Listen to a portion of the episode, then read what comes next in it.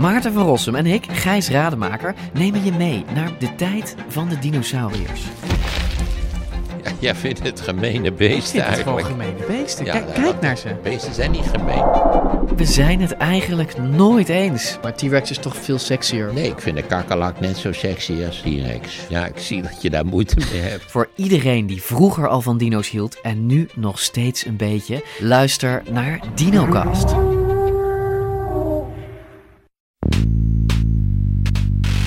Thomas Mann schreef in zijn dagboek in die winter 32-33. Het ergste hebben we misschien wel gehad. Dit is Betrouwbare Bronnen met Jaap Jansen.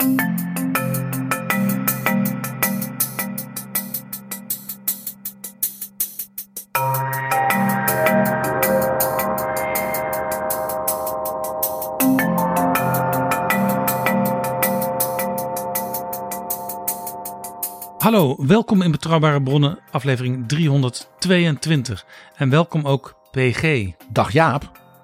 PG, we gaan het hebben over 30 januari 1933. Nu precies 90 jaar geleden. De meest fatale dag in de hele Duitse geschiedenis, schrijft Patrick Dassen in een boek dat twee jaar geleden verscheen over de Weimar-republiek. Waarbij men in de terugblik wel eens zegt het einde van de Weimar-republiek. Maar is dat wel zo? Het was in ieder geval zo dat er gesproken werd door Hitler, die toen rijkskanselier werd op die dag, die 30 januari. Door Hitler wordt natuurlijk de periode sindsdien het Derde Rijk genoemd. Ja, de nazi's noemden het de Machtergreifung. Achteraf.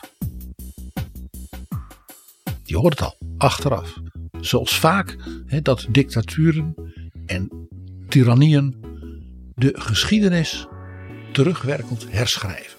En dat zullen we, als we nu gaan kijken naar de gebeurtenissen op en rond die dag, 30 januari 1933, ook weer gaan tegenkomen. Ja. Het beeld is veel genuanceerder, verrassender en zelfs ontregelender dan je misschien wel denkt. Een fatale dag, maar dat was dus niet zo duidelijk op de dag zelf.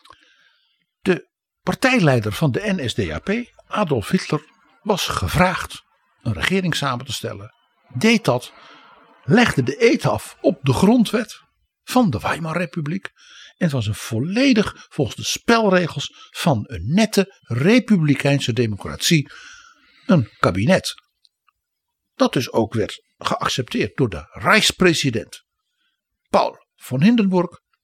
En hoewel het geen absolute directe meerderheid had in het parlement, eh, door de president werd zeg maar, beëdigd en door de president ook voorzien van zeg maar, presidentiële decreten, zodat ze tegen de meerderheid van de Rijksdag eventueel noodmaatregelen konden nemen voor bijvoorbeeld het bestrijden van de werkloosheid. Want dit was natuurlijk in de diepe wereldcrisis. Dus Adolf Hitler was eigenlijk gewoon de minister-president van, wij zouden zeggen, een coalitieregering van centrumrechts. Ja, een coalitieregering waarin eh, zijn eigen partij ook slechts twee ministers had. Naast Hitler een minister van Binnenlandse Zaken. En een minister zonder portefeuille, die ook optrad als president van het parlement. En die kennen we allemaal, want dat was Herman Geuring. Aha. Die was dus minister zonder portefeuille. Die zat er gewoon bij. En het was ook wel handig in de zin dat de president van het parlement, waar het kabinet geen meerderheid had, als daar met dat kabinet kon overleggen over hoe kunnen we het wel door Ja, het parlement dat krijgen. was waarschijnlijk in de kabinetten daarvoor ook het geval. Precies, want deze constructie van een minderheidskabinet met presidentiële decreten was al usance in de Weimarrepubliek sinds 1930. Ja, sterker nog, daar eh, hadden de naties nog wel tegen gedemonstreerd. Tegen die volmachten. Zeker, en dat deden ze samen met de communisten. Het hoefijzer is in Duitsland een oud politiek begrip. Er was dus op die 30 januari een, ja, zou je kunnen zeggen, vrij normale overdracht van de ene regering naar de andere.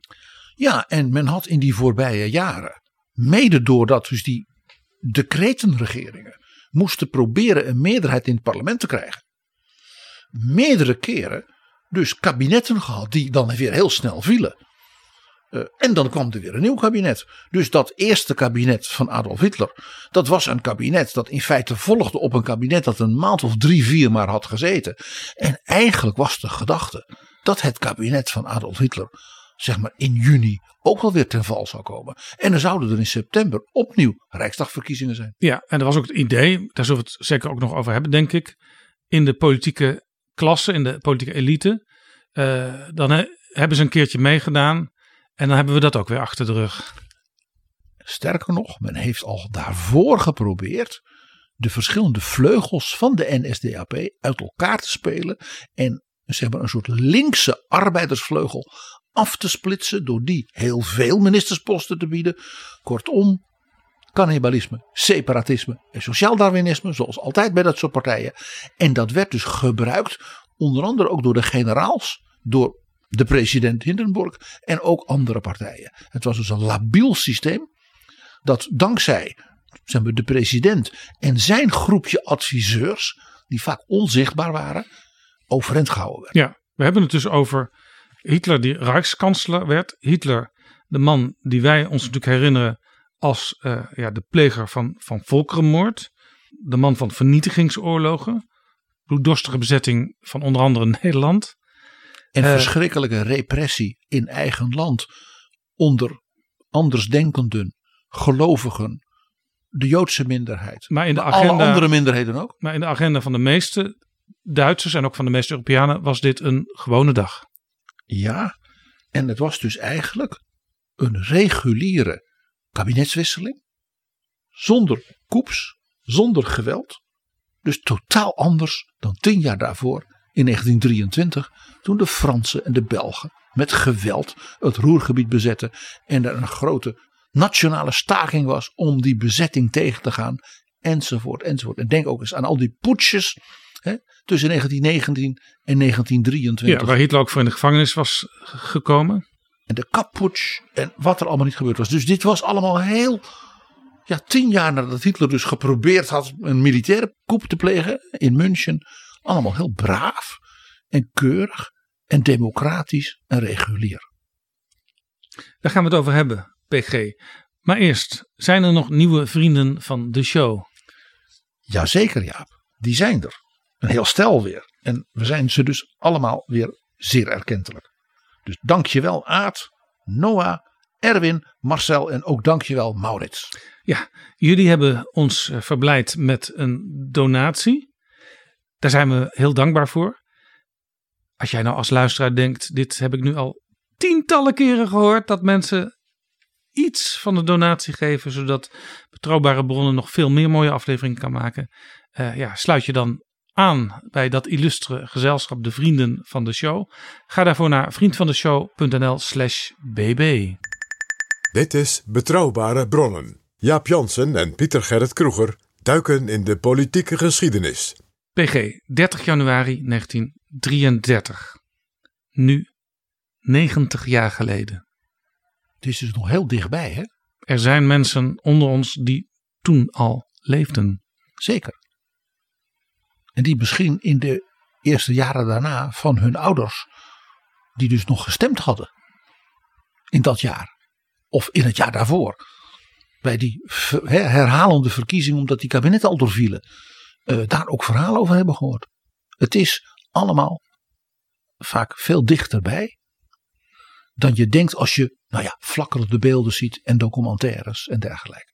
Ook altijd dus iets om goed bij stil te staan en misschien ook lessen uit te trekken voor nu. Ja, want je zult altijd zien dat natuurlijk in het functioneren van een parlementaire democratie, die onder druk staat, ook door grote economische problemen, door grote internationale spanningen, door labiliteit in het partijenlandschap. Dat er natuurlijk hele herkenbare patronen zijn. Want ja, ik heb het al zo vaak gezegd. Politiek is mensenwerk. En mensen zijn feilbaar, mensen zijn moedig, mensen zijn laf, mensen zijn briljant, mensen zijn dom, mensen zijn beperkt, ja. Al die dingen zijn ze. En dat verandert ook niet, is mijn diepe overtuiging. En er kan op een gegeven moment in tijden van crisis een idee ontstaan. Laten we het eens helemaal anders doen. Laten we die groep die nog nooit de macht heeft gehad met die leider. Laten we die het eens laten proberen. Tabula rasa. Of dat mensen in de elite denken: het komt mij goed uit om te denken dat ik die mensen kan manipuleren. Want ook dat verhaal zullen we doen. En we zullen ook merken dat hele brave, wat saaiige vakbondsvertegenwoordigers dan op het spreekgestoel te staan en de speech van hun leven houden. Ja, heel interessant, want dat, dat boek waar ik net al naar verwees van uh, Patrick Dassen, de Weimar Republiek 1918-1933, dat is twee jaar geleden verschenen in 2021. Daar staat ook een slothoofdstuk in, waarin die uh, ja, ook probeert nog wat vergelijkingen met het heden te maken. En daar speelt behalve dan het Duitsland van toen met Angela Merkel, dus toonbeeld van stabiliteit, maakt hij ook nog de vergelijking met uh, de Verenigde Staten van Donald Trump. Een van de dingen die hij noemt is dat de Republikeinse Partij natuurlijk heel veel moeite had met de opkomst van Trump. Hem eigenlijk buiten de deur wilde houden. Maar uiteindelijk toch dacht van ja, laten we hem toch maar binnenlaten.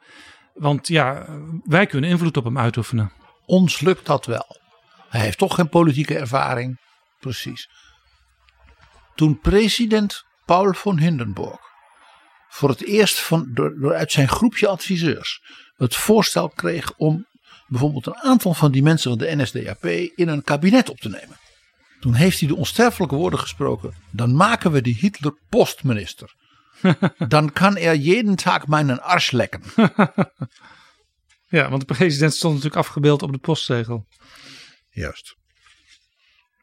PG, als we nu het over de Weimar-republiek hebben. Dat is dus de, de republiek in Duitsland zoals die ontstaan is na die fatale Eerste Wereldoorlog. Die Eerste Wereldoorlog die ook natuurlijk ja, eh, Duitsland met ja, gevoelens heeft opgezadeld. Die uiteindelijk Hitler ook hielpen om ja, een soort mythe te creëren. Verarming. Het gevoel dat men verraden was miljoenen doden. De Eerste Wereldoorlog was de grote Europese catastrofe van dat moment. En dat viel samen met een uh, economische wereldcrisis, die er in Duitsland toe leidde dat er uh, tenminste 6 miljoen werklozen waren. Dat is het idee wat wij hebben van de Weimar Republiek. En jij noemde net ook nog die voortdurende verkiezingen. Uh, aan de andere kant was die Weimar Republiek ook wel een nieuwe vorm van democratie die ook echt wel zijn verdedigers had. Bijvoorbeeld de Sociaaldemocraten in Duitsland. Die waren al heel stevig en al heel erg belangrijk voor het instand houden van die prille democratie. In de eerste jaren, na zeg maar de crisisjaren tot en met 1923, hè, waar we het onlangs over hadden, met dat enorme geweld, uh, stabiliseerde dat. En toen had je een vaste coalitie van de Sociaaldemocraten, de Centrumpartij, dat was zeg maar een soort katholieke confessionele partij, en de DDP, de Duitse Democratische Partij. Dat was zeg maar het verlichte liberale burgerdom. En die hadden een hele goede meerderheid. Die konden ook, ja, die gunden elkaar wat. Je zou zeggen, dat waren drie zuilen, zouden wij in Nederland zeggen, die elkaar als democraten uh, de ruimte gunden. Uh, en ook wisten dat de een als het ware in die streek van Duitsland belangrijk was. En Rijnland was natuurlijk met Keulen, hè, met de jonge burgemeester Adenauer, was natuurlijk de centrumpartij dominant.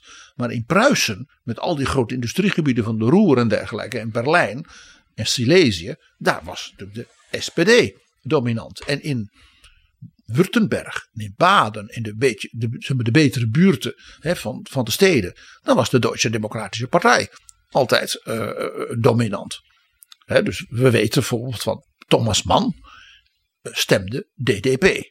Ja. Zijn vrouw Katja, de dochter van een ongelooflijk rijke hoogleraar, stemde meteen SPD. Ja. Want die zei: Je hebt een grote, stabiele club nodig van verstandige mensen uit het volk, maar ook met intellectuelen. En dan heb ik liever die SPD dan die beetje jonkheren en wat chique meneren en ja. tandartsen van de DDP. En dat was natuurlijk al vroeg in die Weimar Republiek was er gedoe, de communisten die op straat agiteerden. En aan het einde van de jaren twintig kwamen ook de Nationaal Socialisten op straat. Onder andere met de SA, de Sturmabteilung. Die overigens in 1932 uh, eh, verboden werd. Uh, de SS werd ook verboden. Dus er werden wel maatregelen genomen om dat gedoe op straat, om dat een beetje in te dammen. Ja, want de knokploegen, want dat waren het, van zowel de nationaal-socialisten als de communisten, die waren ook mekaars vriendjes, ook daar weer hoevenijzer, hè? omdat ze zeiden hoe meer rotzooi we kunnen trappen, hoe meer we dus die middengroep, de SPD, de, de katholieken, de liberalen, dwingen tot repressie. En ja, dat tast de democratie aan. Dan gaat dus het midden de democratie ondermijnen. Precies wat we willen. Ja. Bijvoorbeeld een van de En dan krijg je op een aanvoerders- gegeven moment een roep om een sterke man. Juist om eh, al dat gedoe eh, ja, te verminderen. Terwijl het oorspronkelijk door dezelfde mensen is aangewakkerd. En dan was het idee natuurlijk, de Duitsers zijn helemaal niet zo'n goede democraten, die willen een keizer terug. En dan komt dus de oude autocratische bewind weer. Even zo'n klein dingetje, ja. Ook van belang als we het hebben over de nationaal-socialisten. Weet jij wie de aanvoerder was van de zeer gewelddadige, moorddadige knokploegen van de communistische partij in Berlijn? Erich Mielke. De latere geheime dienstleider in de Duitse Democratische Republiek. Die is in 1931, nadat hij gewoon was, dat er getuigen waren dat hij twee politieagenten, die probeerden een knokploeg tegen te houden die mensen elkaar sloegen, die heeft hij vermoord. Toen is hij dus gesluist naar de Sovjet-Unie. Heeft daar een andere identiteit een tijd lang gekregen. Is daar getraind door de KGB, want die dachten nou zo'n eh, zo'n bloeddorstige vent, daar kunnen we wel wat mee, hè, de Stalin-tijd. En zo is hij als het ware weer omhoog gekomen onder Stalin. Als een van de leidende figuren van dus de communistische Duitsers in ballingschap. 30 januari 1933. Wat was de eh, directe reden om Hitler met zijn twee ministers die functie te geven? Eh, Jaap, Hitler had de verkiezingen verloren. De beeldvorming hè, dat de nationaal-socialisten hè, in de crisis een soort niet te stuiten aanhang kregen, was in het najaar van 1932 voor het eerst als het ware onttoverd. Ja, klein beetje, want de NSDAP had in juli 32 bij de verkiezingen 37,4% gehaald, 230 zetels. En waren daarmee de grootste fractie. En op 6 november 1932 33,1% 196 zetels. Dat is dus wel minder, maar nog steeds een derde van alle zetels. En de communisten die gingen van de, de verkiezing van juli 32 naar de verkiezing van november 32 van 14,2% naar 16% van 89 naar 100 zetels. Dus dat nam ook toe. De communisten wonnen, terwijl de nazi's verloren. Ja, Dus dat was op die twee flanken, hè, waar dus ook dat geweld werd toegepast, een heel belangrijk punt. En daar speelde nog iets bij. Eerder in 1932 waren er presidentsverkiezingen geweest. En bij die presidentsverkiezingen haalde de kandidaat van de Nationaal Socialisten, Adolf Hitler, een derde van de stemmen in de tweede ronde. Dat was dus een triomf. Het idee dat een kandidaat van die partij überhaupt zeg maar, meer dan 2% zou Ja. halen, was daarvoor ondenkbaar. Daar zag je dus dat ze stemmen aan het binnenhalen waren. Eh, eh, die partij van Hitler was ook de partij die overal in het land bijeenkomsten had, campagnebijeenkomsten. Dus ze konden wel mensen activeren om dat te gaan doen. En dus was het idee geweest dat ze bij die Kamerverkiezingen van november beloond zou worden door de kiezers. Het interessante was dat ze verloren, terwijl de communisten dus wonnen. Deel van dat verlies werd verklaard door het feit dat ze in die periode, eh, zeg maar, de kabinetten eh, die voortdurend dus weer vielen, eh, samen met de communisten het leven dus onmogelijk maakten. En dus de kiezers van zeg maar, het behoudende midden, we hebben het dus niet over de fanatieken, die waren er ook. Maar de kiezers van het behoudende midden, die hadden zoiets van, ja, die Hitler, die is dan wel jong en dynamisch. En, hè, maar ja, die ondermijnt eh, dat het land geregeerd wordt. En we hebben nu die presidentsverkiezingen gehad. Nou moeten ze zich gaan gedragen. Dus dat betekende voor de nationaal-socialisten dat ze zeiden: we, gaan, we zien dus de communisten sterker worden. En wij zien onze aanhang in het midden, om maar zo te zeggen, waar we dus de winst moeten boeken. Die zien we weglopen. Ja, nou ja, Dus en- leid- dat leidde dus tot grote interne ja paniek. ze in natuurlijk die ook partij. winst boeken door uit de communisten mensen weg te halen. Want het was natuurlijk niet voor niks een arbeiderspartij, zoals ze hun partij genoemd hadden. En daarom was die winst van de communisten, terwijl zij verloren, dus zo extra bedreigend. En zo van bij de volgende verkiezingen, als je weer 5% naar het midden verliest van de, ik zal maar zeggen, de boeren en de middenstanders en zo. En nog eens een keer naar de communisten, ja, dan blijft er van ons niks meer over. Dat was de angst. Jaap, er zijn dus eigenlijk twee, mag ik het zeggen, heel ironische elementen. Vanuit zeg maar, het politieke spel van zo'n parlementaire republiek als het Weimar-republiek achter het aantreden van Hitler als rijkskanselier. De eerste is dat Hitler en zijn fractieleider in de Rijkstaak, dokter Jozef Goebbels, die zeiden: Wij kunnen alleen aan de macht komen, en dat willen we, als wij de, de, de republiek tegen zichzelf gebruiken.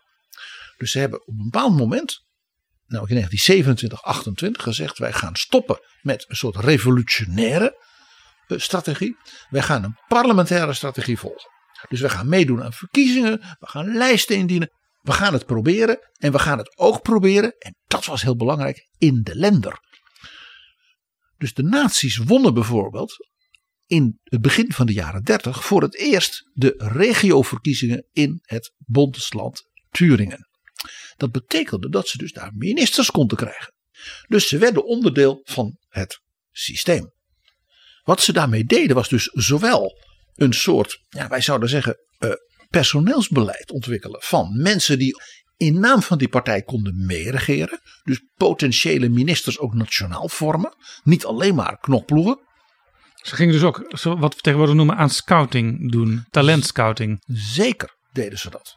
En het tweede was dat ze zeiden: wij gaan dus ons presenteren in ook de Rijkstag. Zodanig dat we helpen met anderen die niet zo democratisch gezind zijn. Bijvoorbeeld dus ook de communisten, maar ook anderen op heel rechtse partijen. Die eigenlijk zijn het oude keizerrijk wilden herstellen dat we die democratie van die sociaaldemocraten, die katholieken en die liberalen, als het langzaam maar zeker fijn malen.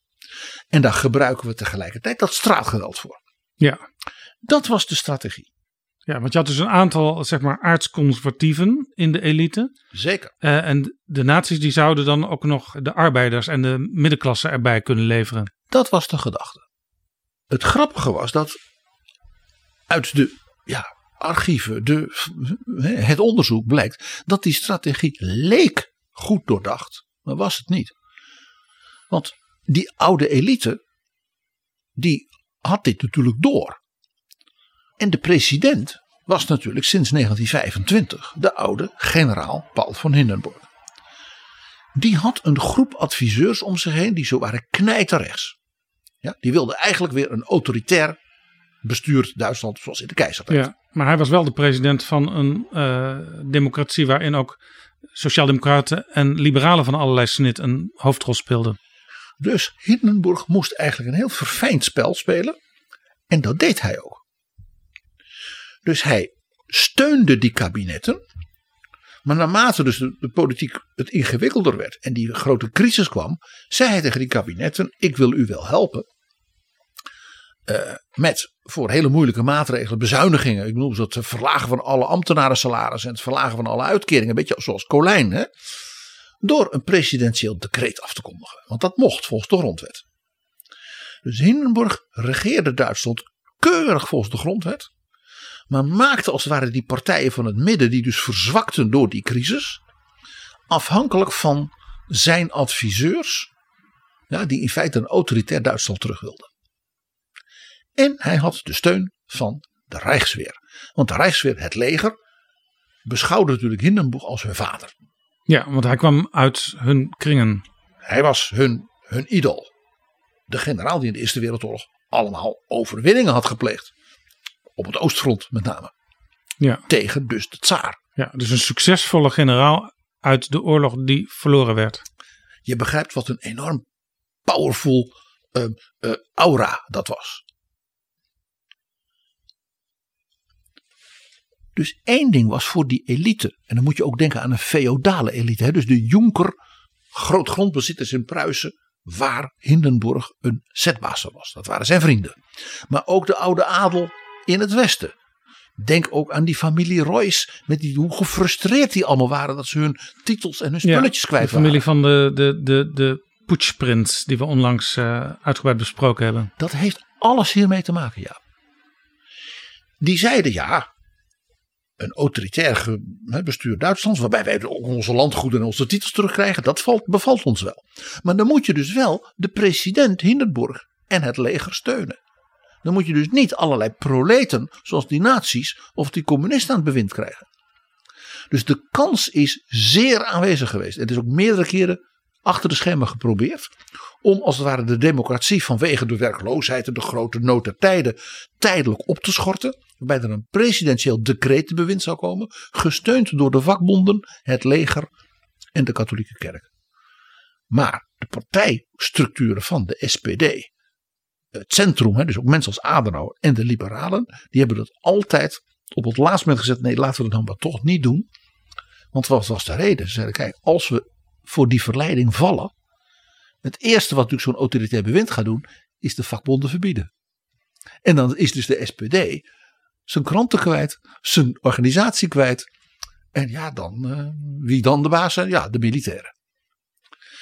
Dus, dus en zelfs, zelfs zeg maar de, de katholieken zoals Adenauer en de liberalen, die zowel progressieve in orangen telden als conservatieven, die begrepen dat dat een te groot risico zou zijn. die dachten, zolang wij met Hindenburg hè, dat subtiele spel kunnen spelen, waarbij hij dus decreten afkondigt, omdat anders het kabinet het niet redt. En die, die maatregelen natuurlijk heel impopulair zijn vanwege de crisis. Zolang hij bereid dat is te doen, kunnen we voorkomen dat er in feite een soort militaire coup gepleegd wordt. Die dan nodig is zogenaamd om de republiek te redden. Want dat was natuurlijk het verhaal dan. We gaan de republiek redden van het communisme en van allerlei andere proleten. Dit is daarom zo belangrijk omdat dit verklaart wat er gebeurt als er in de maanden nadat Hitler dus zo netjes en keurig en legaal en parlementair premier wordt. De tweede ironie hierbij is dat Hitler premier kon worden omdat hij die verkiezingen verloor. En de communisten zo wonnen. Want de autoritaire, conservatieve groep rond Hindenburg, die dacht, potverdorie, het is ons gelukt het gevaar van die naties misschien wel in de knop te breken. Ze gaan nu verliezen. We gaan ze proberen uit elkaar te spelen, want dat zijn ze gaan doen. Maar die communisten die blijven maar winnen. Nog even en dat wordt de grootste partij. Dus uit angst voor de communistische opmars heeft men gezegd, nou ja, haal, nou die NSDAP er dan toch maar bij. Ze hebben toch verloren. Ja? Dus ze zullen blij zijn als ze wat koekjes krijgen. En wij manipuleren ze dan. Ja, want die communisten in 1928 op, bij de verkiezing van mei hadden ze 10,6 procent. Twee jaar later, september 1930, 13,1 procent. Juli 32, 14,2 procent. En bij de verkiezingen waar we het nu over hebben, november 32, 16 procent. Dus elke verkiezing kregen ze er erbij. een paar procent bij. En dat was stapje voor stapje, maar uiteindelijk is het natuurlijk opgeteld heel veel. En zij waren dus de enige stabiele partij. Die voortdurend sterker werd. En natuurlijk zeer goed georganiseerd. Ja. Zeer goed gemanaged vanuit het Kremlin door Stalin. Dat wou ik zeggen, want uh, in Moskou zat natuurlijk sinds een nog niet zo lang aantal jaren uh, een communistische regering. En dat was natuurlijk de angst toch bij veel mensen. Als die partij hier in Duitsland steeds sterker wordt, dan zijn wij straks ook een Sovjetzone. En ja, iedereen wist natuurlijk dat de grote denker, Karl Marx, altijd zei: voor een socialistische, daarna communistische revolutie, wat heb je nodig? Dat is een goed georganiseerde, geletterde, intellectueel, ja, bij de pinken zijn de arbeidersklasse. En één ding, daar was in Duitsland voor gezorgd, zowel door de SPD, maar ook door die KPD, dat die dus geweldig goed georganiseerd waren. Enorm, ja, ze waren enorm bezig met bildung, training, ja, ideologische uh, dingen, jonge mannen, jonge vrouwen. Dus daar stond een geweldige, sterke, idealistische en vooral goed ge, ge, geoutilleerde organisatie. Dat was wat anders dus dan de nazi's, want dat waren gewoon knokploegen. Dat deed als die Mielke ook. Hè?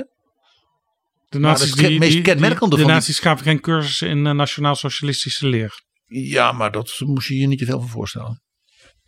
Dus de, de angst voor de opmars van de communisten was natuurlijk ook gewoon, nou ja, eh, Jaap, jij zou als journalist, parlementair journalist in die tijd, bij elke verkiezing hebben gezegd van, en de enige partij die weer heeft gewonnen en dus daardoor ook een steeds ja, onvermijdelijke rol in dat parlement, dus steeds zwaarder in het parlement gaat doen, is de KPD. Ja, want jij noemde een paar keer het, het centrum. Dat was dus de, de, de katholieke partij, zeg maar de, de KVP van, of de Ja. Rooms-Katholieke Staatspartij van Duitsland. Die hadden in die jaren altijd minder stemmen. Het scheelde niet veel, maar altijd net wat minder stemmen dan die communistische partij. Dus daar zag je al dat die balans eh, veranderde. Ja, die katholieke partij had het voordeel, een beetje zoals dus de KVP in Nederland van vroeger, dat een bepaald segment van de bevolking gewoon altijd braaf stemde op het centrum. Maar dat was in bepaalde regio's van het land. Maar in regio's die dus helemaal niet katholiek gedomineerd werden, zoals het Rijnland, zoals Beieren, eh, het, ook hele, het hele gebied met de grens van ons land. En eh, ook in delen van de Pools sprekende delen van eh, Silesië en dergelijke. Würzburg, dat soort streken in Duitsland. Daar verloor dus die katholieke partij aan omdat ze daar dus klein was en geen sterke organisatie had. Ja, en de Sociaaldemocraten die, die verloren ook stukje bij beetje. In 1919 hadden ze nog 37,9 procent. In 1932 20,4 procent. Ja, die waren dus bijna gehalveerd. Terwijl ze al die tijd eigenlijk altijd regeerden. Dit zegt toch iets. Dat is dus dat die Weimar-republiek aan de ene kant dus veel stabieler ja, en geordender functioneerde. Zelfs met die president. Maar aan de andere kant dus naarmate de tijd vorderde onder druk van ja, de wereldcrisis natuurlijk. Maar ook de frustraties, hè, de echo's van nou, het verdrag van Versailles en alles wat daarbij hoorde. Destabiliseerde. En de ironie, zoals ik dat noem, is dus dat die destabilisatie, inclusief het verlies van de naties, hen aan de macht hielp.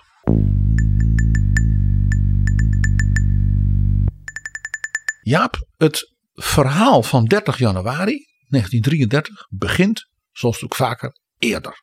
Ja. Het moment dat, als het ware, de omslag betekende, wat men op dat moment natuurlijk nog niet kon weten. Hè? Je moet altijd onthouden, mensen wisten niet wat er morgen ging gebeuren. Zo historisch is altijd lastig, want wij weten dan wat er gaat gebeuren. En dan ga je dus vanuit wat er gebeurde terug redeneren. Nee, je moet altijd snappen, men wist niet wat er gebeurde. 1932 liep de eerste termijn af van het presidentschap van Paul von Hindenburg. Want dat was een termijn van zeven jaar. En één ding was duidelijk, de hoogbejaarde generaal zou toch niet een tweede termijn doen. Maar ja, wie dan? Nou, hij had zelf wel een idee. Hij is gaan praten met, eh, zeg maar, eh, ervaren, maar niet bejaarde prinsen uit verschillende koningshuizen. Oh, Zijn droom was het herstel van de monarchie. Via verkiezingen. Dus als zo'n prins, hè, die zo'n brede steun zou kunnen krijgen. Als die nou gekozen werd. Dan zou er een referendum kunnen komen. Want dat kon in de Weimar Republiek volgens de grondwet. Een volksentscheid over het herstel van de monarchie. Dus dat die prins als het ware weer keizer zou worden. Want Paul van Hindenburg dacht: ik heb zelf niet het eeuwige leven. Ik moet iets achterlaten. En de stabiliteit van mijn land is ermee gediend. Dat zo'n prins of zo'n koning aan het bewind komt. Maar dan wel op een democratische manier daar neergezet. Die is dan gelegitimeerd door het volk. Beetje zoals in Nederland op een gegeven moment ook weer eh, de Oranjes eh, aan de macht kwamen. Gevraagd door de elite. Weet je waar ik aan moet denken? Aan Juan Carlos van Spanje. Die na Franco door de Democraten werd binnengehaald. Geaccepteerd werd nadat dus de dictator, in dit geval eh, ook een generaal, had gezegd: Ik word opgevolgd door deze prins. En, En die is uit het oude koningshuis. ja, en die ook uiteindelijk eh, heeft laten zien dat hij echt doordecemd was van eh, de democratische gedachten. Toen er in Spanje een koeppoging was, waar hij de hoofdrol speelde in het ja, neerslaan daarvan en het handhaven van de democratie. Had dus Hindenburg een prins gevonden die zijn nek had willen uitsteken. En hadden dus de partijen van het midden, zal maar zeggen, zo'n president annex vorst Ja, gesteund. waren Had, dus, genoeg- had genoeg- dus Duitsland een soort Spanje kunnen worden. er waren voldoende werkloze prinsen in Duitsland toen. Ja, en, eh, en, en allemaal gefrustreerd dat ze hun eh, paleisjes kwijt waren. Precies. Nou, het lukte dus niet. Eh, de partijen van het midden, die hadden zoiets van wie van ons zou, ja? En die kwamen er niet uit. Want die zeiden, de kans dat in de eerste ronde een kandidaat van bijvoorbeeld de Sociaaldemocraten en van de katholieken, want dat was dan het geval, en van de communisten, en daar begon het dus, hè, en van de nazi's tegen elkaar opgaan. Wie zegt dat dat niet de communist en de nazi, alle twee, de ene 30%, de ander 29%, de sociaaldemocraat 27% en de katholiek 15%. Ja, En dan zit je, dan is het kiezen tussen of een nazi of een communist. ja dus het, het systeem bestaande uit twee ronden zou hier fataal kunnen zijn. Precies. En daar had men natuurlijk in zekere zin geen ervaring mee. Want de eerste president was meteen hè, met de Weimar Republiek Friedrich Ebert van de SPD. En die overleed. En toen kwam Hindenburg. Maar nu was er dus voor het eerst ja, een soort reguliere democratische machtsovername. eh, Waarbij dus die partijen allemaal heel onzeker waren. Dus men heeft toen Hindenburg gesmeekt. Toch een tweede termijn te doen. Wenn ich mich nach ernster Prüfung entschlossen habe, mich zu einer Wiederwahl zur Verfügung zu stellen, so habe ich es nur getan in dem Gefühl, damit eine vaterländische Pflicht zu erfüllen. Hätte ich mich versagt, so bestand die Gefahr, dass bei der starken Parteizersplitterung, insbesondere der Uneinigkeit der Rechten, im zweiten Wahlgang entweder der Kandidat der radikalen Rechten oder ein solcher der radikalen Linken zum Präsidenten des Deutschen Reiches gewählt würde. Ich kann nicht glauben, dass Deutschland in innerem Hader und im Bürgerkrieg versinken soll, wo es gilt, im Ringen um die Freiheit und Geltung der deutschen Nation zusammenzustehen. Waarbij hij heeft gezegd: ik doe het alleen als alle regeringspartijen en de zeg maar, conservatieve oppositiepartijen mij steunen en geen andere kandidaat. Nou, je begrijpt de nachtelijke vergadering in het partijbestuur van de SPD, de Sociaaldemocraten, deze autoritaire generaal, ja, uit, het keizer, uit de keizertijd dat wij in de gevangenis zaten en werden onderdrukt. En de SPD wist dat de communisten met hun eigen kandidaat zouden komen. En dat er heel veel SPD-kiezers niet de partijlijn zouden volgen. Dus het gaat ons ook nog schaden Ja. bij de arbeiderskiezers. Ja, want dat is natuurlijk het punt bij de presidentsverkiezingen die losstaan van de parlementsverkiezingen.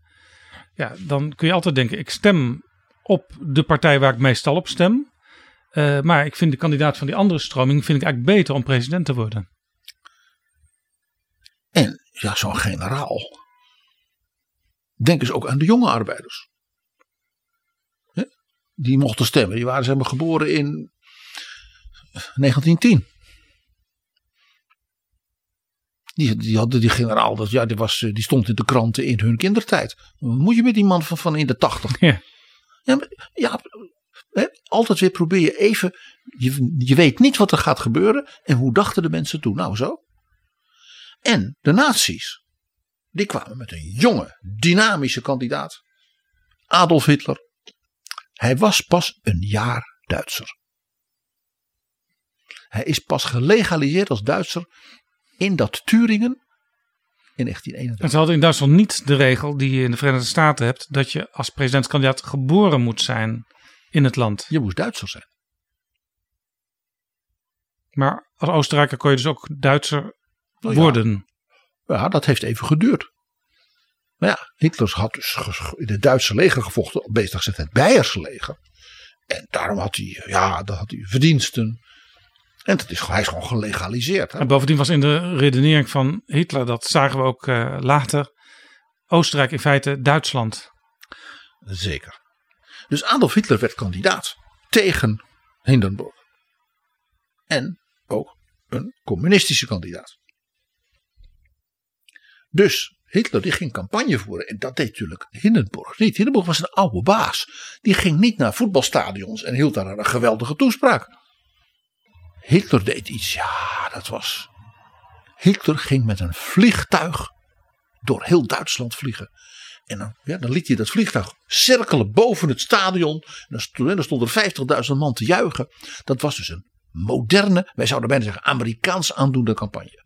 Met moderne media, radio, platen met zijn toespraken, liedjes, geïllustreerde bladen, folders. Ja, nou, geïllustreerde bladen. Er waren dus ook gewoon tijdschriften, uh, niet eens uitgaven van de Partij van Hitler, maar gewoon van de uitgeverijen van toen.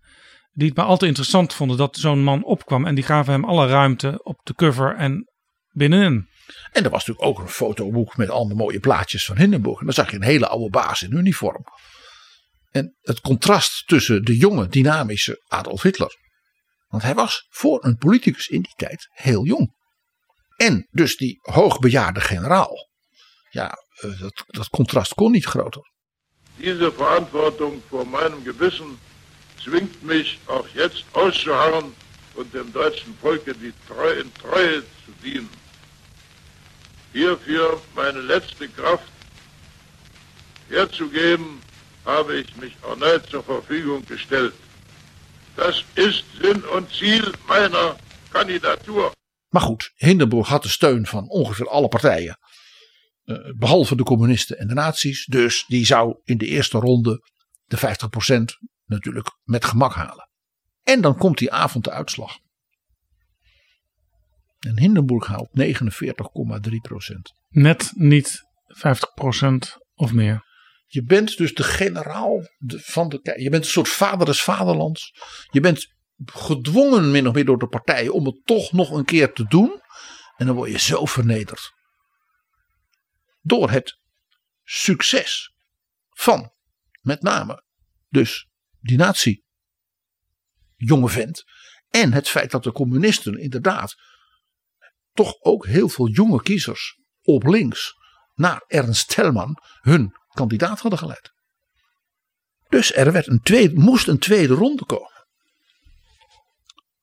Waarbij de, de partijen van het midden en behoudende niet-natiepartijen tegen hun kiezers zeiden: je moet echt nog een keer gaan hoor. Ja, want dat was natuurlijk ook nog het punt. Als deze twee de enige twee overgebleven kandidaten waren, konden ook heel veel mensen dachten van ja, ik ga mij hier niet mee bemoeien, want ik zie in beide eigenlijk niks. Of dat de communisten zeiden, we stemmen op Hitler.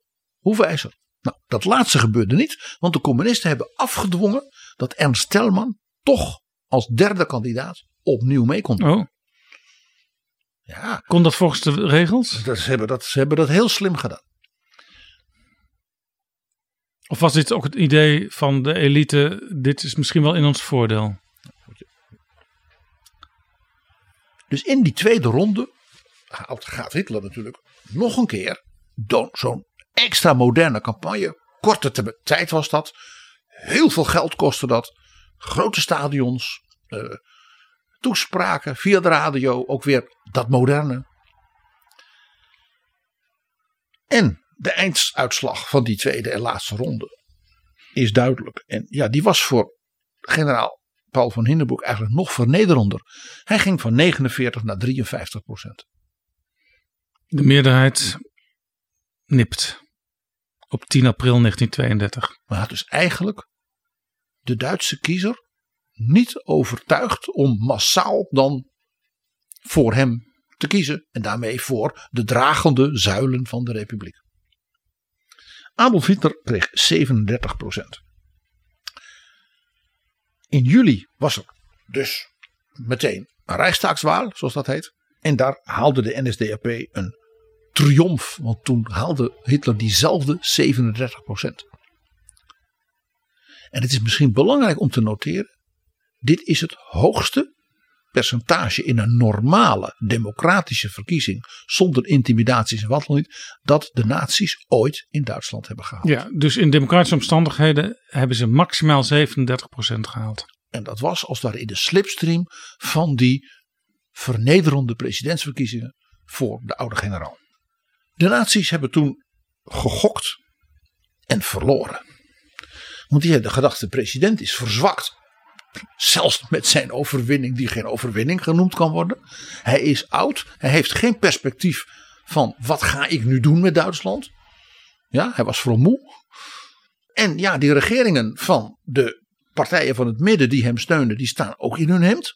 Hè, met die 53 procent. Uh, het gaat slecht met de economie. uh, er zijn overal straatgevechten. Men is dus extra ja, knoktoestanden gaan doen. Communisten deden mee.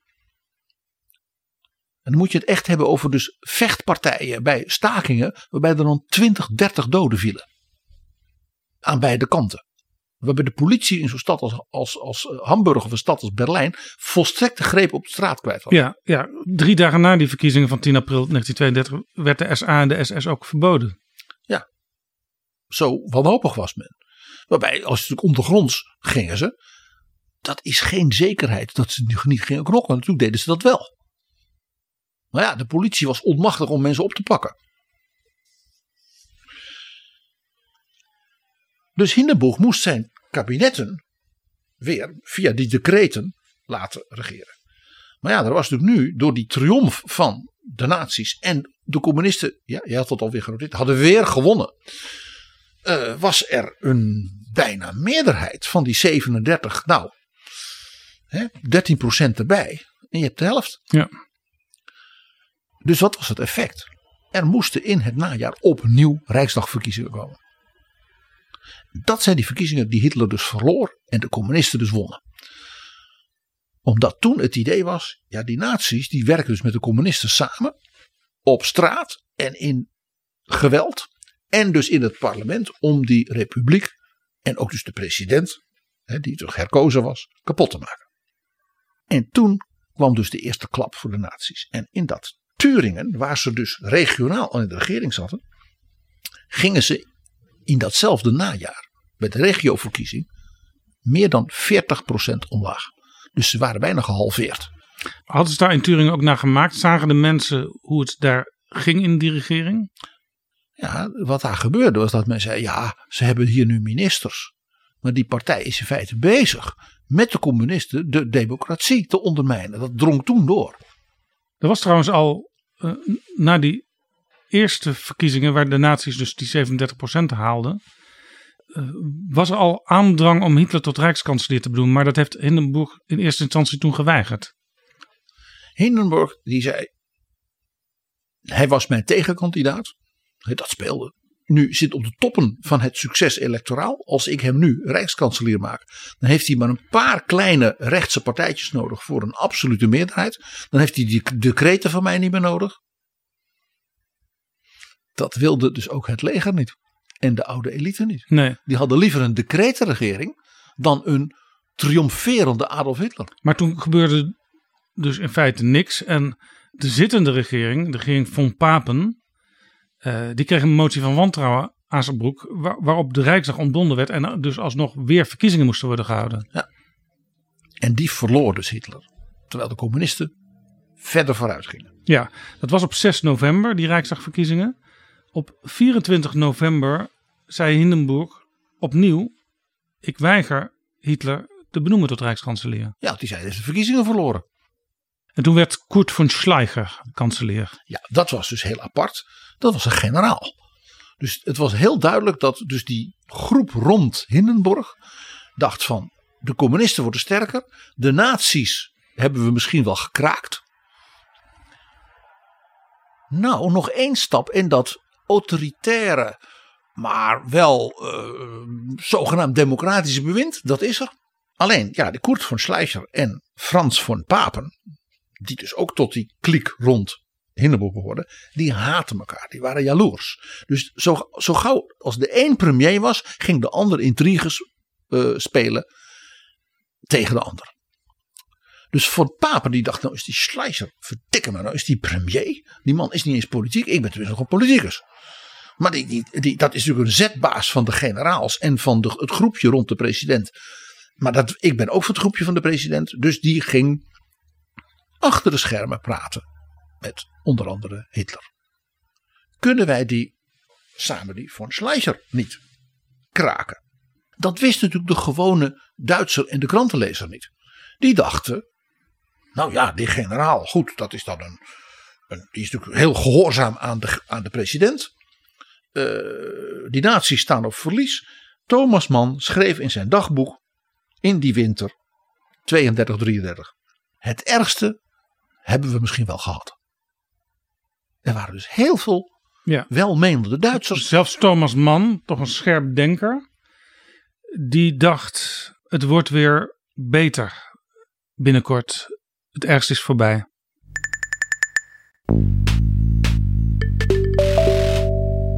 Dit is Betrouwbare Bronnen, een podcast met betrouwbare bronnen. Overigens, het, het ging vrij snel toen, want Koert von Schleicher was op 2 december 1932 benoemd tot Rijkskanselier. Op 4 januari, dus een maand later, was er al een geheim gesprek tussen Hitler en von Papen. Jij snapt nu waarom. En eind januari, dus een week of drie later, treedt Schleicher af als Rijkskanselier. Want hij blijkt het vertrouwen van Hindenburg niet meer te hebben. Nee, want Hindenburg die, die merkte dus dat in zijn eigen omgeving ja, eh, Schleicher dus niet de steun had van met name uh, zeg maar de adellijke grootgrondbezitters die door de von Papen waren opgestookt. Ja, dus eigenlijk moest Hindenburg de conclusie trekken: er zit voor mij niets anders op dan te doen wat ik al tot twee keer toe geweigerd heb. Adolf Hitler benoemen tot rijkskanselier. En Schleicher heeft toen nog één kaart uitgespeeld. Die heeft tegen de, de S van de NSDAP, de Nationaal Socialisten, dus de linkervleugel, de vakbondsvleugel, grote delen van de SA ook, die heeft een aanbod gedaan. Die heeft gezegd: Ik ben bereid de president een regering van het volk voor te dragen. Arbeidersregering. Want het leger bestaat uit jongens van het volk. En ik ben een man van het leger en de president zijn hart klopt voor de jongens in uniform. En dat zijn arbeidersjongens en boerenjongens. Dus als jullie nou afsplitsen van die Hitler, je gooit die Goebbels en dat soort types eruit. Dus die arbeidersvleugel van de NSDAP splitst zich af. Dan kan ik de vakbonden zeggen, al die intellectuele professoren en die ambtenaren van de SPD, weg ermee.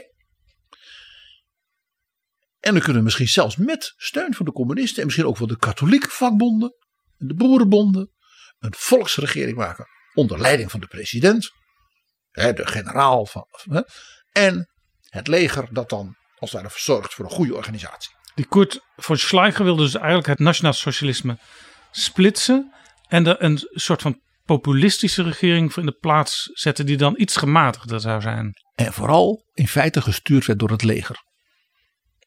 Met de president eigenlijk dus in de oude rol van de keizer. Autoritair bewind met daar een vader is vaderlands bovenaan. Het leger hè, als elite en het volk dat het mooi vindt. Voelde dat, dat deel wat gepaaid werd, dat deel van de Nationaal Socialisme, voelde die daarvoor? Daar zijn zeer uitvoerige gesprekken over geweest. En het heeft geleid tot een gigantische crisis binnen de NSDAP. En men heeft dus de leidende figuren daarvan uit de partij gegooid. En Hitler heeft zodra hij de kans kreeg, toen hij dus echt aan de macht was, zal ik maar zeggen, eh, die mensen ook tegen de muur gezet. Zo bang was hij hiervoor. Nog een keer, hè, wij wisten, de mensen toen wisten niet waar dit uiteindelijk op uit zou lopen. Dus de NSDAP was in, na die verloren verkiezingen dus volstrekt in crisis. Een beeld wat je natuurlijk uit de geschiedschrijving met Hitler wordt dan kanselier en dan uh, wordt hij de Führer. Natuurlijk heel allemaal mooi is weggepoetst. Hè, Machtergreifung. Nou, ze stonden op instorten. Ze werden zwart uit elkaar gespeeld. dus we hadden een Juan Carlos kunnen hebben in Duitsland. En nu, we hadden een soort populaire militair bewind kunnen hebben. Ja. Met dan uh, de oude generaal als een soort uh, posterboy. Wat zei Hitler dus tegen Van Papen? Ik ben bereid met u, uw uh, adellijke uh, vrienden, plus de zeg maar rechtsnationale partijen. De Duitse Volkspartij, de Duitse Nationale Volkspartij. En die werden allemaal gefinancierd en geleid door één man, meneer Hugenberg. Dat was de grootste uitgever van kranten eh, en ook van films en dat soort dingen van Duitsland. Ja, dat was dus ook de man eh, die allerlei hoofdredacteuren onder zich had. Die het wel interessant vonden om die Hitler in hun blad te zetten. Hij doet een beetje denken aan Silvio Berlusconi. De baas van de kranten, de bladen, de televisiestations. Die had je dan toen nog niet. Maar Hugenberg was een soort Silvio Berlusconi. Een rechtse regering is goed voor mijn zaak. En ik vind het zelf ook wel leuk om in dat kabinet te zitten. Dus zo geschieden. En Frans van Papen heeft toen tegen Hindenburg gezegd van... President, u heeft nou de Hitler al meerdere keren uh, uh, gezegd. Die wil ik niet, die proleet. Hoe hij hem noemde? De Böhmische Gefreiter. De Boheemse korporaal. Ja. Het is geen Duitser, die komt uit Oostenrijk. En Oostenrijk was. Hij zei, de Oostenrijkers, dat zijn, dat zijn allemaal Tsjechen. Dat was natuurlijk in feite heel, heel neerbuigend. Ja, nee, denigrerend. Heel denigrerend. Hij is korporaal. Der Böhmische Gefreiter. Je kan mijn ars lekken. Als postminister. Dus von Papen heeft dus de president en vooral zijn zoon. Oscar von Hindenburg, dat was de belangrijkste adviseur. Niemand kende die man, die had geen politieke functie, maar die, dat was een intrigant. En die heeft hij overtuigd van, hij heeft die verkiezingen verloren, dus hij is heel blij als hij überhaupt het kabinet mag. Dus als u hem een kanselier maakt en hij mislukt binnen een paar maanden, daar zorgen wij wel voor, dan gaat hij bij de verkiezingen nog zwaarder de mist in. Ja. Dus we maken hem af door hem kanselier te maken. Ik lees nu voor wat Von Papen schreef aan zijn geestverwanten en dus ook aan de president. We hebben ihn ons engagiert. We hebben hem ingehuurd. In twee maanden hebben we Hitler in die ekken gedrukt dat es kwitscht. We hebben hem in twee maanden in de hoek gedrukt dat het gaat piepen. En zo kwam dat minderheidskabinet van Hitler met als vice-kanselier Frans von Papen. Ja, die op die En- manier zijn macht nog grotendeels kon handhaven, dacht hij. En als minister voor de noodmaatregelen voor de economie, die Silvio, namelijk meneer Hoekenberg. Ah ja. En die twee dachten, hè, die knipoogden naar elkaar. Die Hitler, hè, waar de president op neerkijkt, die pakken we aan en die, we knijpen hem helemaal fijn. Er was ook een minister van Financiën, die zat er al en die bleef ook. Ja, de minister van Financiën van de Weimar-republiek was een partijloze bankier van hele hoge adel. Johan Ludwig Graf Schwerin van Kroosik. Ja, je hoort het al. Johan Ludwig Graaf Schwerin van Grozik. En die zat, was al heel lang minister van Financiën. Dus die werd opnieuw gevraagd, want ja, de begroting en de, de economie was een drama. En dus niemand wou die post hebben, maar hij wel. En dat zegt dus ook iets. Dit was dus een continuïteit van een centrumrechts kabinet. Ja, met de president die decreet gaf. En die geen meerderheid in de Rijksdag had. 248 van de 585 stemmen. Dus dat was echt geen sterke basis. Nee. Nou, dus eh, graaf Schwerin die ging gewoon door met wat hij al deed. Jaap deze man is minister van Financiën gebleven tot na Hitlers dood in Ja, 1945. hij is zelfs heel even rijkskanselier geweest. Ja, van de regering toen Hitler dood was. En dat had hij beter niet gedaan. Want om die reden is hij in Nuremberg veroordeeld. Je zou denken, nou als je toch meer dan die twaalf jaar ja, minister van Financiën was. Je bent dus verantwoordelijk geweest dat al die verschrikkingen betaald werden. Ja, ik mag niet zeggen, nou zou je zo zeggen, die man zo krijgt toch de doodstraf. Nee Ja. hoor, hij was een technocraat. Hij had het ook allemaal niet geweten. Hij heeft hetzelfde soort verdediging gedaan als Albert Speer. En is ook tot tien jaar veroordeeld. En na een paar jaar is, Ja. de, is hij kwijtgescholden. Ook dat is enigszins ironisch natuurlijk, want tegenwoordig eh, wil een politicus graag minister van Financiën worden. Omdat je dan, net als de minister-president, over alles gaat en alles weet. Daarom is het ook zo bitter. Overigens, er is nog een leuk eh, soort eh, erfenisje van deze graaf. In de huidige Duitse politiek. Als je zegt leuk, dan, dan, dan ben ik sceptisch in dit verband. Maar vertel. Zijn kleindochter is Beatrice von Storch. Oh, die mevrouw van de AFD in de Bondsdag. Exact. Dus Een de appel valt hele- niet ver van de boom, zou je kunnen zeggen. Nee, precies. Nou, Jaap, dus dat kabinet Hitler treedt aan. an das deutsche Volk. Die Regierung der nationalen Erhebung will arbeiten und sie wird arbeiten. Binnen dus de NSDAP, die dus in die weken daarvoor dacht: onze partij valt uit elkaar. We hebben de verkiezingen verloren. We zijn in Turingen door de kiezers ja. We raken alles kwijt. En die Schleicher en Papen en hun eh, eh, intriges, ja, en de communisten die denken we worden sterker, die waren natuurlijk verbijsterd. Dus dat was een soort opluchting. Dat is wat we natuurlijk allemaal kennen als die beroemde fakkelparade.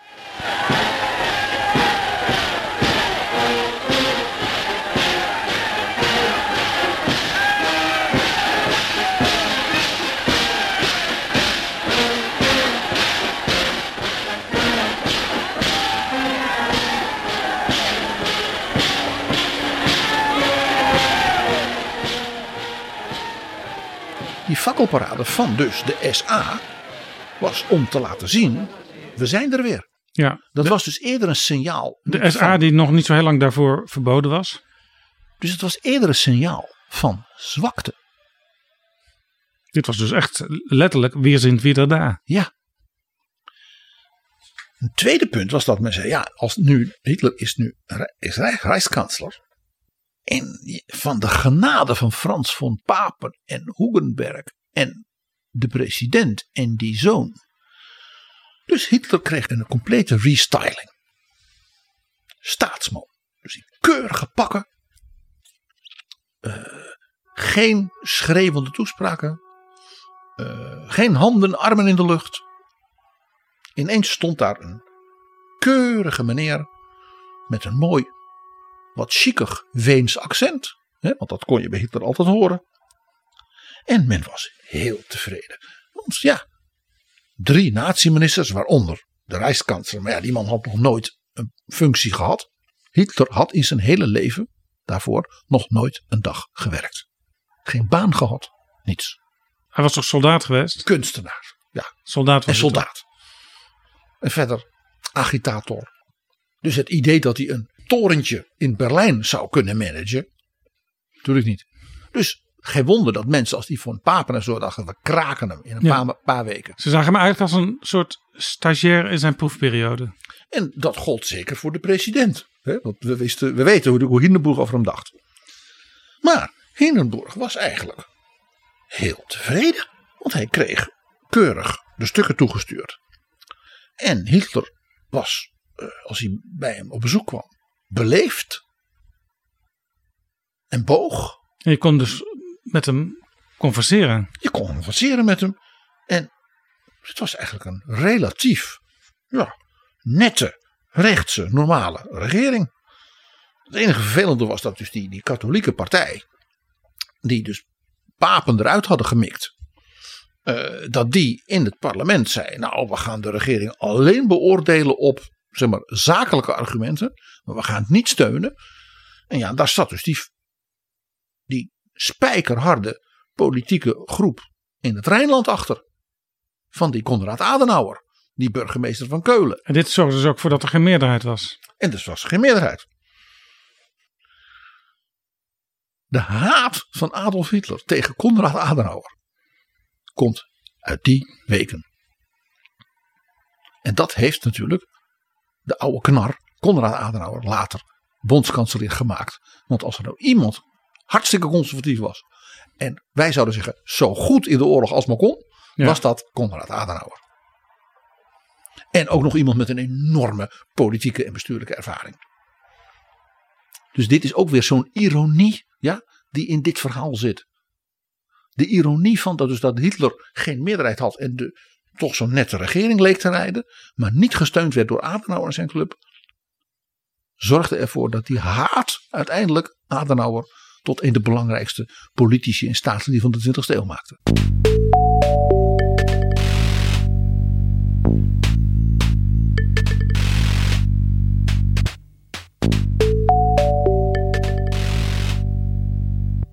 Maar toch, Paul van Hindenburg die dacht, het gaat warempel nog wel met die Hitler. Ja. En de grondwet van Weimar en het systeem van Weimar en de parlementaire democratie, zeker als die geleid wordt door deze president-generaal met zijn decreten, doet wat hij moet doen. Ja, dat weet niet iedereen, dat laat ik maar zo zeggen. Omdat Hitler dus op grond van die grondwet correct, legaal, republikeins Rijkskansler was geworden, heeft gedurende de hele nazietijd de grondwet van de Republiek van Weimar gegolden. Die is nooit vervangen. Want die maakte Hitlers bewind legaal. Hij was legitiem. Ons beeld, namelijk dus dat de nazietijd ja, een, een, een, een, uh, ja, een, een afschuwelijke dictatuur, tirannie was volkomen wetteloos, dat klopt. Maar het had dus een keurige grondwet, zeer democratisch uit 1919. Maar PG, in de praktijk was er toch niet echt meer een parlementaire democratie. En de grondwet van Weimar was wel een grondwet van een parlementaire democratie. Ja, maar onder Hitlers bewind was er dus een Reichstag, die ook gekozen was. Alleen dat waren op een bepaald moment alleen maar naties. En daar sprak hij ook regelmatig, hè? zijn beroemde toespraken. Maar, maar het heeft dus met de geest van de grondwet niks te maken. Nee, maar de formaliteit maakte het natuurlijk aantrekkelijk om dat vooral zo te houden. Ja, en Hitler zelf sprak niet meer van de Republiek van Weimar, die had het over het Derde Rijk. En hij heette ook niet meer Rijkskansler. Hij heette Führer. Hoe kwam dat?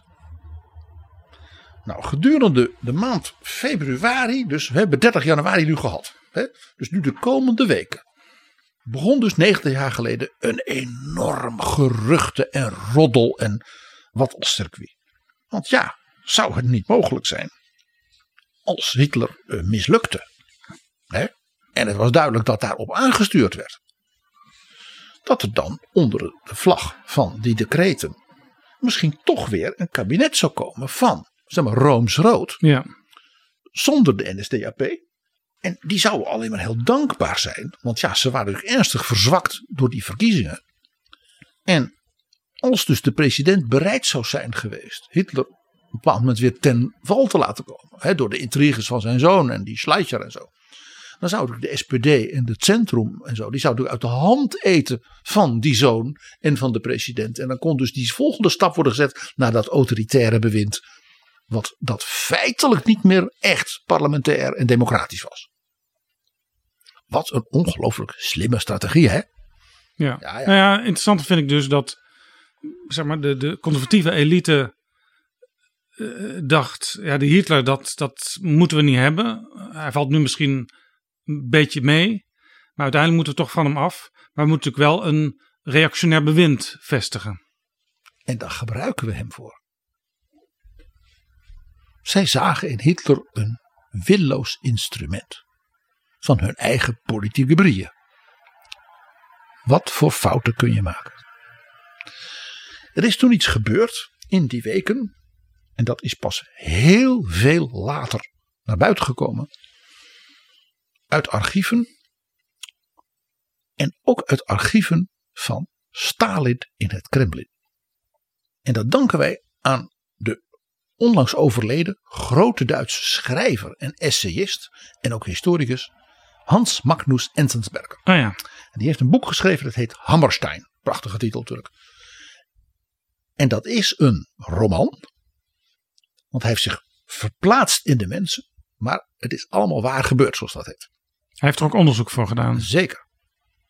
Want Kurt von Hammerstein was iemand met een aanzienlijke uh, status in Berlijn. Want hij was chef van de Rijksweer. De allerhoogste generaal. Ja, zeg maar de, de, de commandant der strijdkrachten zouden wij in Nederland zeggen. De voorzitter van de generale staf.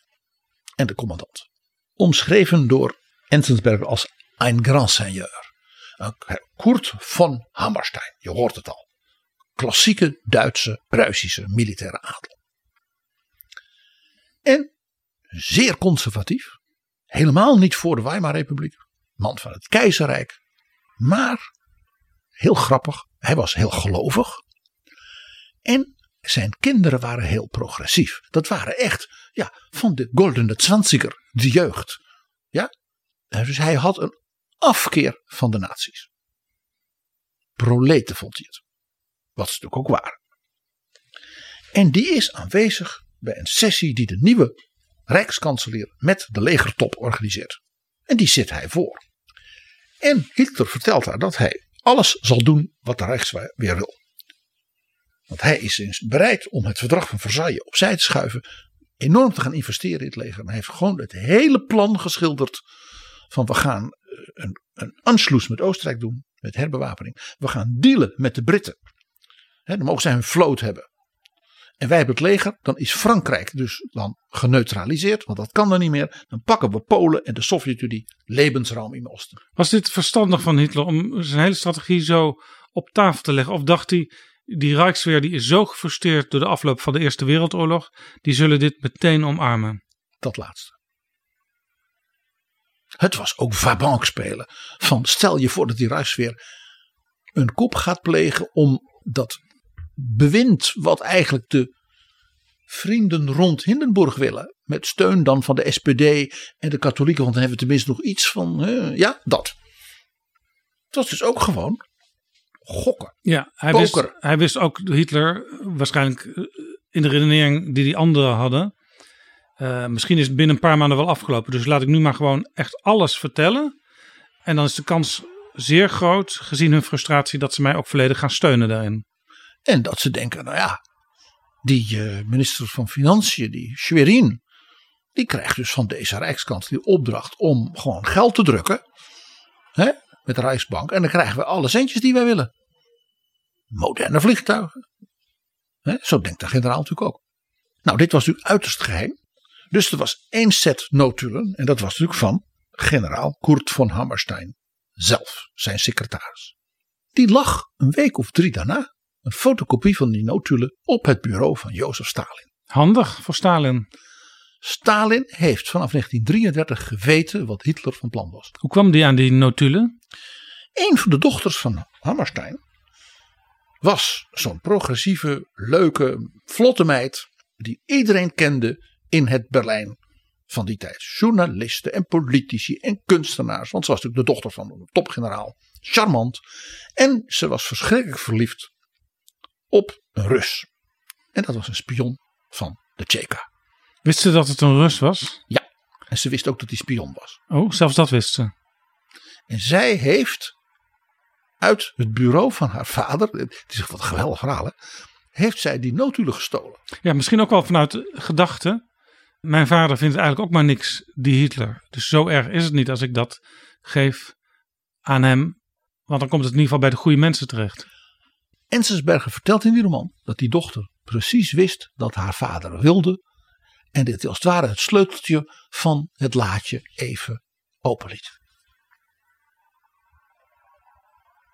Het is ook bekend dat Van Hammerstein onmiddellijk ontslag heeft genomen als chef de Rijksweer.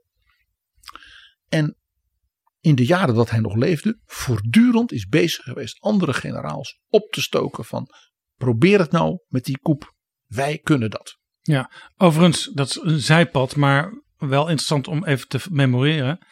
Stalin die kreeg wel vaker informatie uit uh, Nazi-Duitsland. Maar het kwam geregeld voor dat hij dacht: dit is zo bezopen wat ik hier lees. Ik geloof het gewoon niet. Ze willen mij op een dwaalspoor zetten.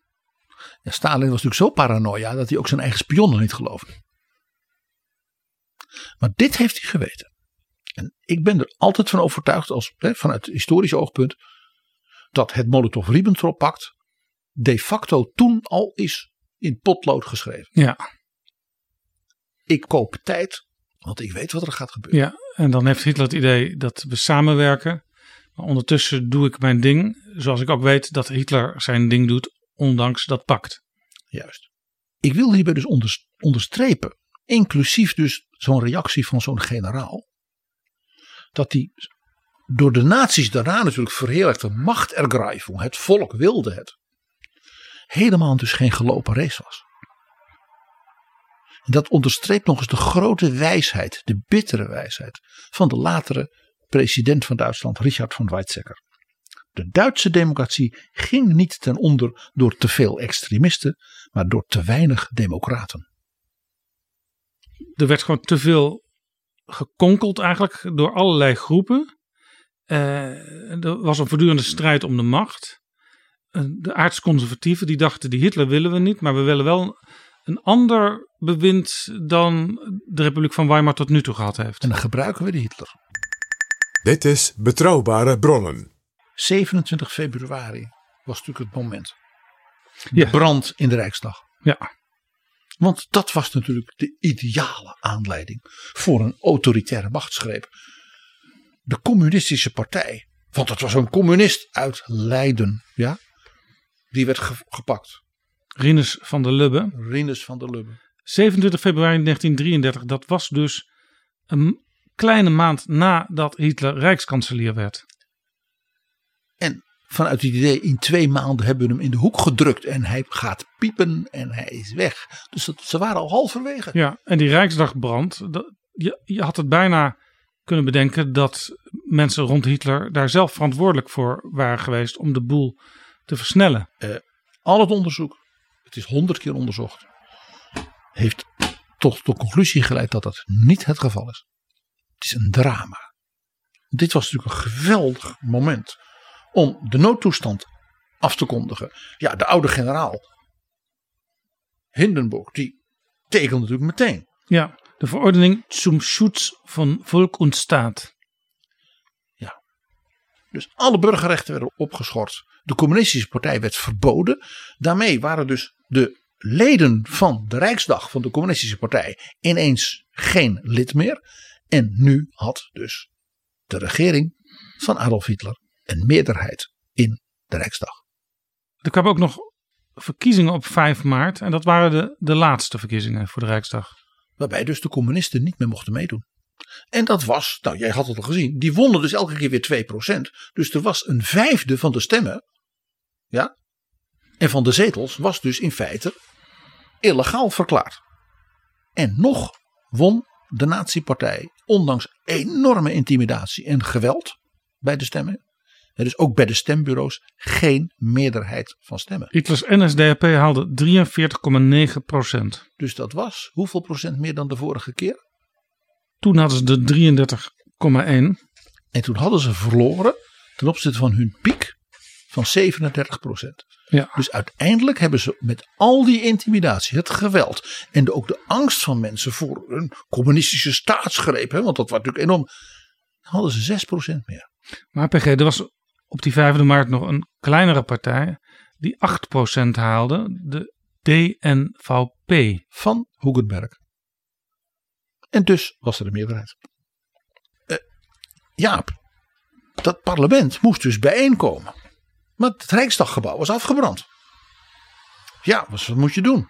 Ze kwamen bijeen in de opera, heb je alles eh, verteld in een aflevering van Betrouwbare Bronnen. De Kroloper. Dat gebouw staat er helaas niet meer. Dat stond recht tegenover de Rijksdag op dat prachtige plein. Wat nu een beetje een grasveld is. En in feite kijk je nu op het. Maar de Kroloper stond daar. Groot gebouw. En was fameus bij alle operaminnaars om zijn moderne, gedurfde, experimentele, revolutionaire regies, nieuwe stukken. En de dirigent was meneer Klemperer, de neef van de beroemde schrijver van die dagboeken, Ja, Victor Klemperer. Er was op 28 februari al die verordening zum Schutz van Volk und Staat aangenomen. Maar in deze nieuw gekozen Rijksdag werd ook nog een machtigingswet aangenomen. die als officiële titel in de na- nazi-posters kreeg: Gesetz zur Behebung der Nood von Volk und Reich. De wet voor het opheffen van de nood van het volk en het rijk. Macaber. Ermächtigungsgesetz. Ja. En wat was dat? Dat was ook weer volledig, nog een keer, legaal. Legitiem. Hitler was rijkskanselier volgens de grondwet van Weimar. Dus er werd een wet ingediend waarbij voor vier jaar werd gezegd die noodtoestand die verlengen we om dus elke terugkeer van communistische coups en dat soort dingen te voorkomen. En na die vier jaar, Hitler heeft ook gezegd, geef mij vier jaar en u zult Duitsland niet meer herkennen. Ja. Nou, dat was ook zo. En na vier jaar zou het dus over zijn. Interessant was dat ook gematigde partijen, liberalen bijvoorbeeld, daarvoor stemden. De Ermächtigungswet is aangenomen met een meerderheid van natuurlijk de coalitie van nazi's en Hugenberg. Maar ook de katholieke partij en de liberale en kleinere regionale partijen hebben voorgestemd. Onder druk van natuurlijk de kliek rond de president. Ja. Alleen de Sociaaldemocraten, die waren tegen. En die fractie wat had 120 mensen. Daarvan waren er 94 aanwezig. Zoveel waren al op de vlucht dan wel gevangen gezet. En fractieleider Otto Wels, een wat brave vakbondsman, heeft toen de toespraak van zijn leven gehouden. Die toespraak die, nou ja, die hoort echt in de rij van de belangrijkste en de meest indrukwekkende speeches in de Europese geschiedenis. Laten we luisteren naar een stuk uit die speech van Otto Wels. Freiheit und Leben kann man uns nehmen, die Ehre nicht.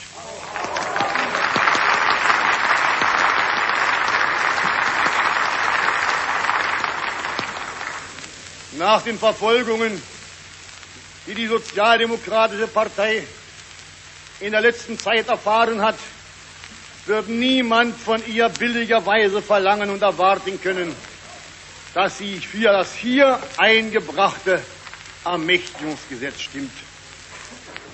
Die Wahlen vom 5. März haben den Regierungsparteien die Mehrheit gebracht. Damit ist die Möglichkeit gegeben, streng nach Wortlaut und Sinn der Verfassung zu regieren. Wo diese Möglichkeit besteht, besteht auch die Pflicht. Kritik ist heilsam und notwendig. Niemals noch seit es einen deutschen Reichstag gibt, ist die Kontrolle der öffentlichen Angelegenheiten durch die gewählten Vertreter des Volkes in solchem Maße ausgeschaltet worden, wie das jetzt geschieht. Und wie das durch das neue Ermächtigungsgesetz noch mehr geschehen soll.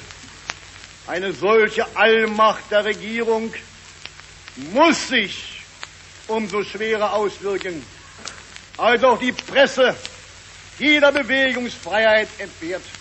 Jaap, als je dat kunt zeggen van u, Hitler, u zegt wel dat u het volk en het Reich komt redden. U komt ons in het verderf storten. En dan zit hij en u, u gaat alles kapot maken wat het leven en de democratie waard maakt.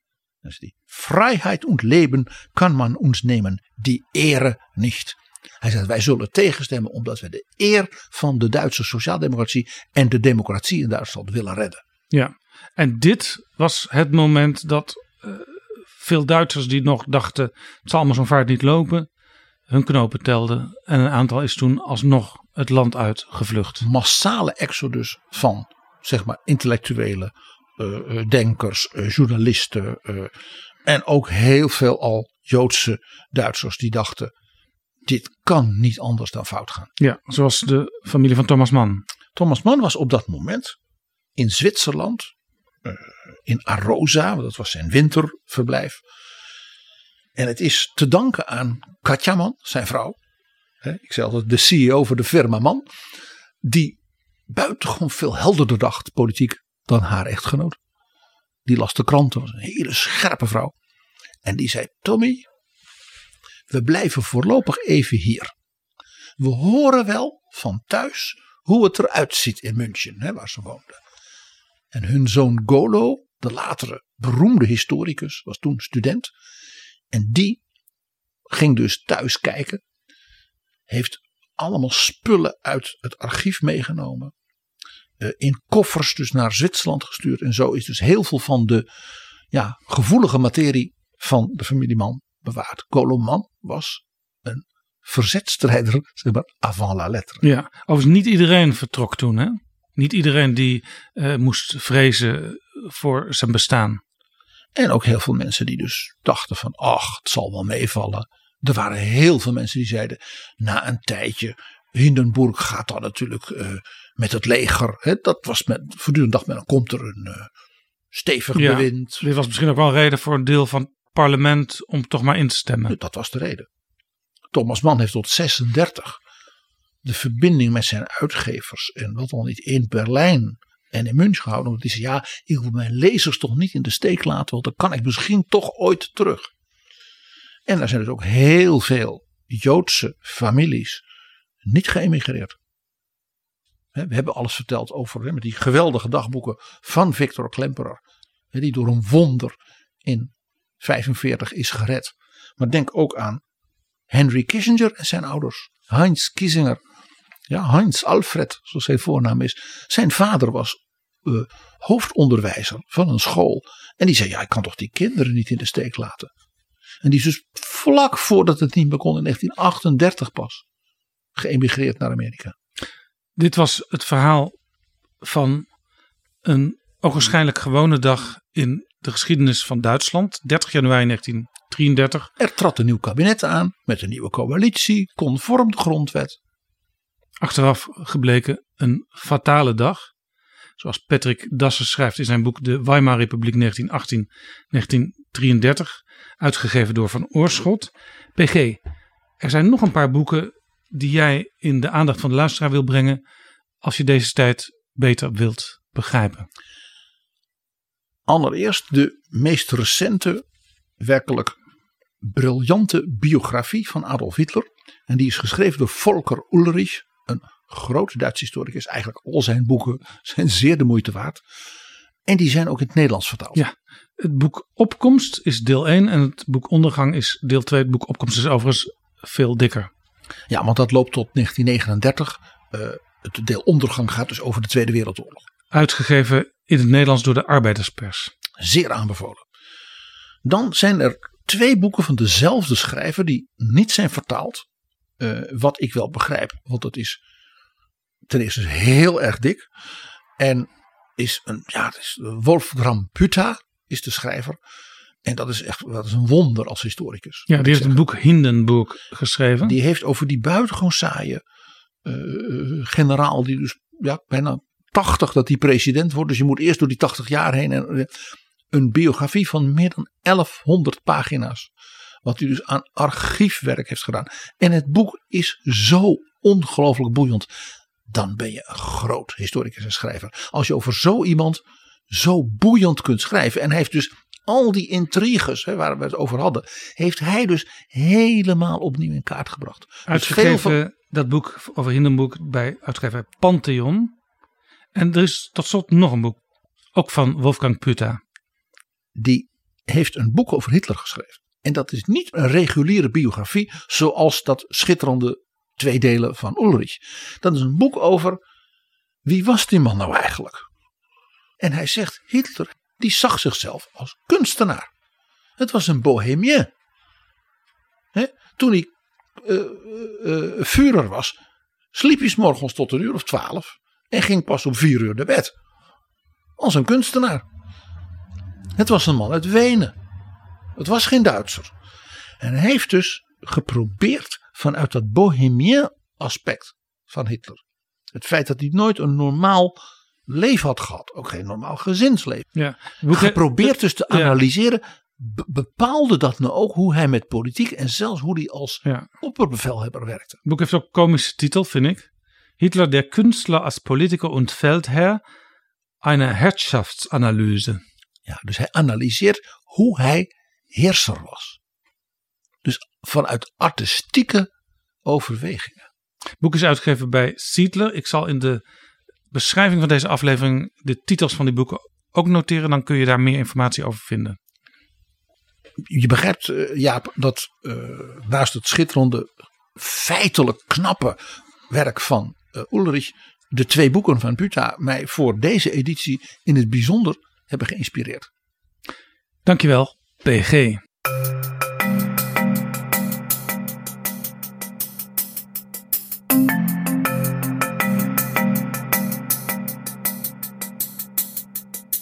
Zo, dit was Betrouwbare Bronnen aflevering 322. Deze aflevering is mede mogelijk gemaakt door de vrienden van de show. Wil jij ons ook helpen met een donatie? Dan word je vriend van de show. Ga dan naar vriendvandeshow.nl slash bb. Tot volgende keer. Betrouwbare bronnen wordt gemaakt door Jaap Jansen in samenwerking met dag en nacht.nl.